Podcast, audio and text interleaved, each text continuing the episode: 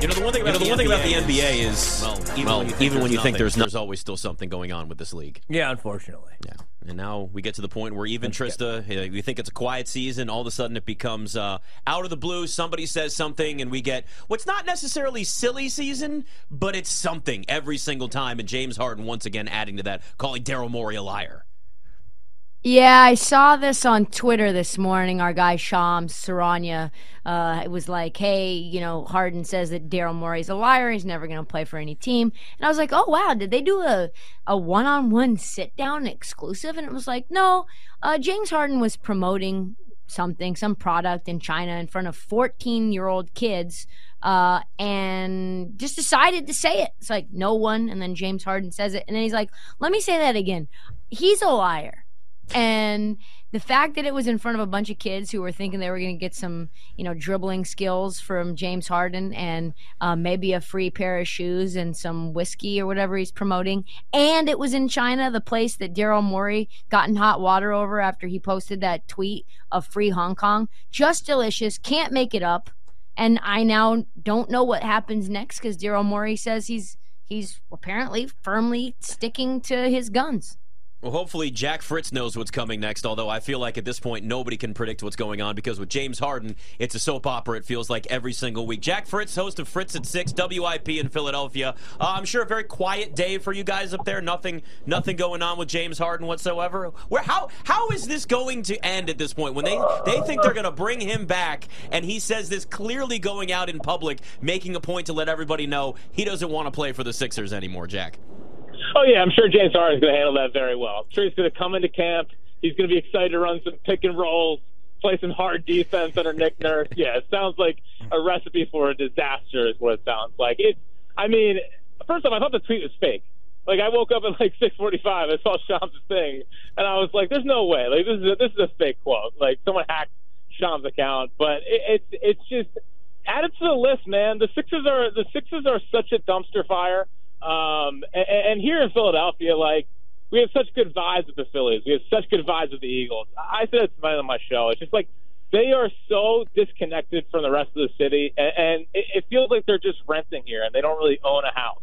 Um, and, and for a Philadelphia team to have that feeling, especially a team that we actually care about, it, it, they've just fallen so hard here, and people are just so checked out. And it, it's it's a disaster. It, it's such a disaster. Um, and, and this whole James Harden thing, people are just like, whatever, like just go away, just go away.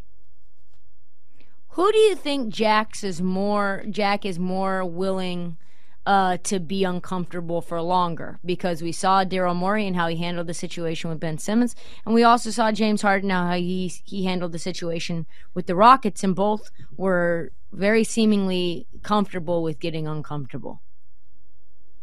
Yeah, and, and Daryl Morey did this last year with Ben, or uh, a year and a half ago with Ben, where he's like, ah, he's under contract for four years. We'll wait, um, you know, wait as long as it takes.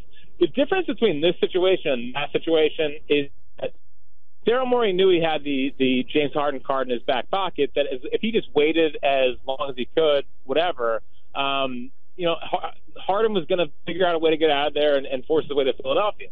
The problem is, who wants James Harden? And unless Daryl Morey is is happy taking like Norman Powell and Robert Covington and Bones Hyland or whatever, because apparently Terance Mann is in the deal. Um, you know, is he going to take that deal? I, he has shown that he wants to get another star for James Harden. I just don't know who that player is. But at this point, like, I think you just got to get rid of him and get him out of here and and take what you can get. Um, and and it's just so not who Daryl Morey usually is, but he's got to just take the L because him coming back here and poisoning training camp, you're just you're ruining the season before it even starts.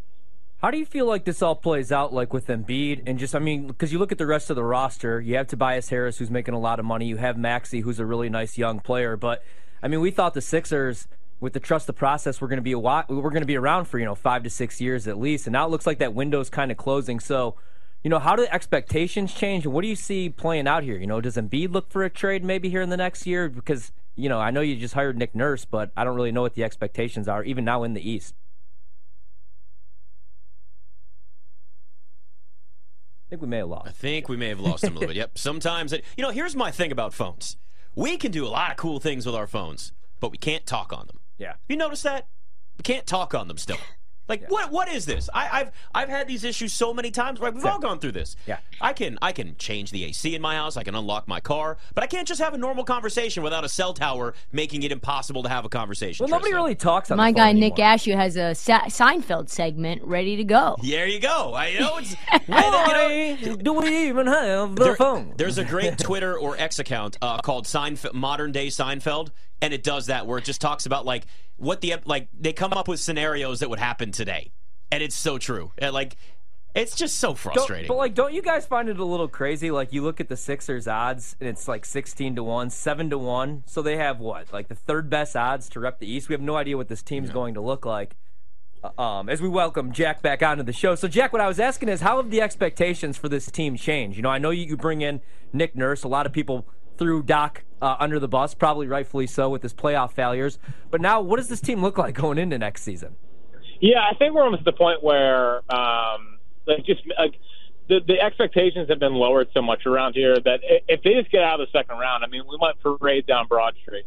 Like it's been, I mean, it's been six years of this nonsense where they just can't get out of the second round, and they even made a game seven this year, and um, it's just it's it's they've had a pretty good run here, but consistently coming up short. Like I think I think the reason why it's been so harsh from Sixers fans this year with this team is that people started believing again. Um, you know, they believe that James Harden might have turned a corner. They believe because Embiid's an MVP candidate that maybe this year is different, and they just completely did what they always did, which is come up small and, and not show up for big games and um, just disappoint the entire city. So I, I think honestly, this fan base is so checked out on this team right now, and so just like wake me up, wake me up when you do anything. That you know, like I don't think there's going to be a big outrage if they lose again in the second round next year. Like as long as Embiid's here, they're going to be pretty good. They're going to win like 45 to 50 games, but until they actually do it, I don't think anyone's going to be like trying to sell you on the Sixers being a a true title contender. And if they do, they're just lying to themselves, frankly. Um, so yeah, it's it's it's not a great spot. Obviously, the the Embiid thing becomes the next question. Like, does he ask out? People seem to think that that you know he could force his way to the Knicks or whatever. He seems like a pretty loyal guy, but ultimately, like, how much longer is he going to put up with this? Every offseason, there's some huge story. Whether it's a, the the burner accounts, whether it's a mysterious injury, player won't shoot. It's like this is going this is his fourth core around Joel Embiid. Um, so you, you just ha- you almost wait for the day you see the Shams tweet where it's like Embiid asks out. Like that's that's where we're at as Sixers fans. Like when is he going to ask out? Uh, it's it, it is not a, a great time here in Philadelphia. Yeah, the Sixers are 16 to 1 to win the title, plus 275 just to win the Atlantic alone. But like when we hear this, James Harden calling Daryl Morey a liar, they they had a relationship in Houston that went well, and that's part of the reason why he went to Philadelphia. And then we know about the taking the discount and he was hoping for a longer term deal, which I assume plays a lot into this situation. Yeah. How much of the backlash there in Philadelphia, whether it's fans or media at this point, is towards James Harden? And then how much towards Daryl Morey already at this point?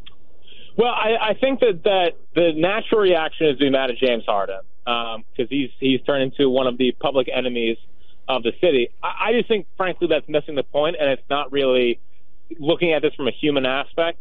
Um, like if if I'm James Harden and the guy that I put on the map, I mean James Harden put Daryl Morey on the map.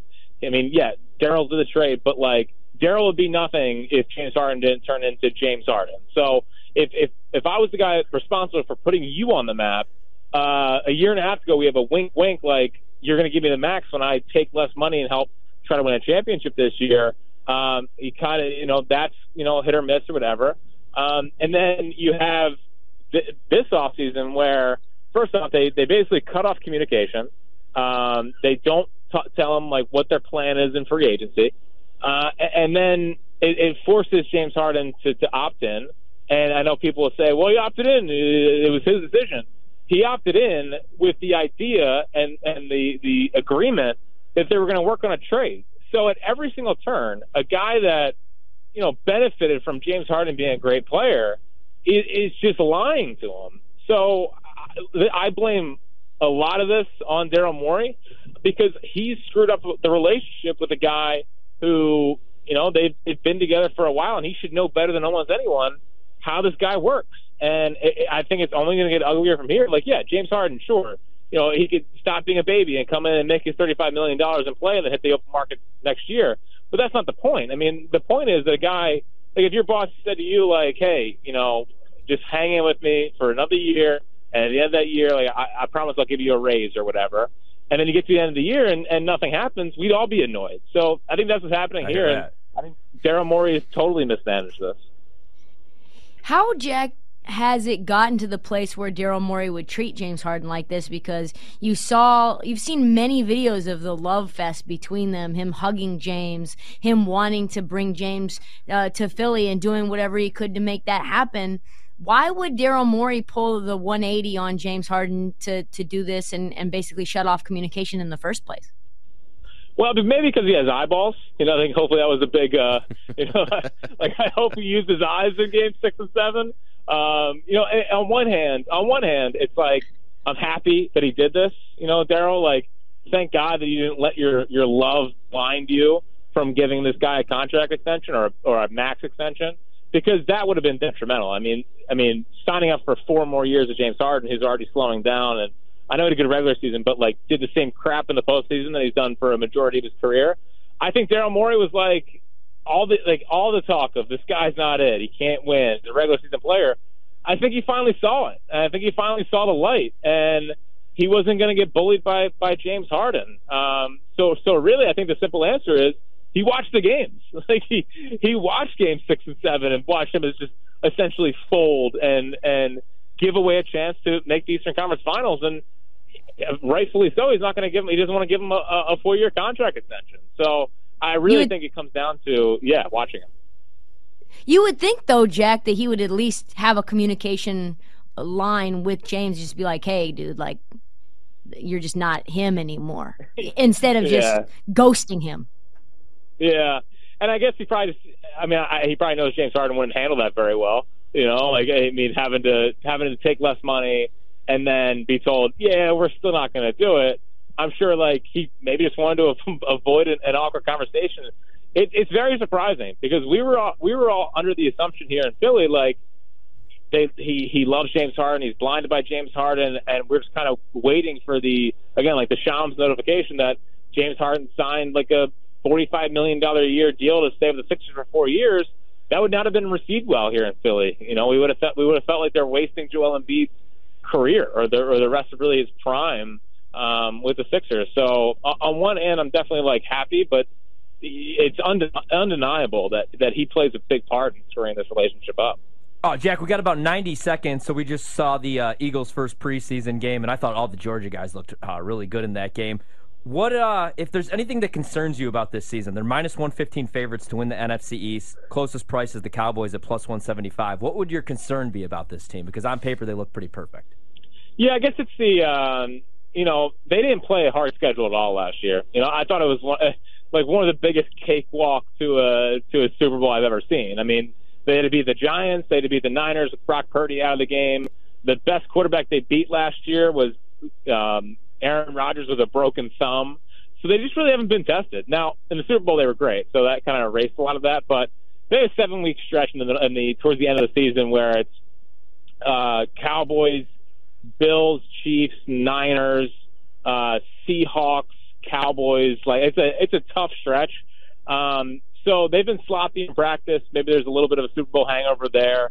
Um, you know, the middle of the defense is like really young. You know, they, they're relying on young guys up the middle. Uh, the, Nakobe Dean's a second year player who eh, a lot of people think to be pretty good, but hasn't really flashed in camp. They're playing some young safeties. So, um, and there's always the injury factor. I mean, they had 22 of 22 starters healthy for the Super Bowl. You know, it's hard to say like injury is going to be a reason why they could, uh, you know, come up short. But if there's one thing, I mean, they were they were really really healthy last year. Um, you know, and and obviously the changing of the coordinators thing. So, you know, I think that obviously the best roster in the in the NFC, but I like I like the Cowboys frankly more than the Eagles win the division, especially if you're talking about Yep. gambling odds.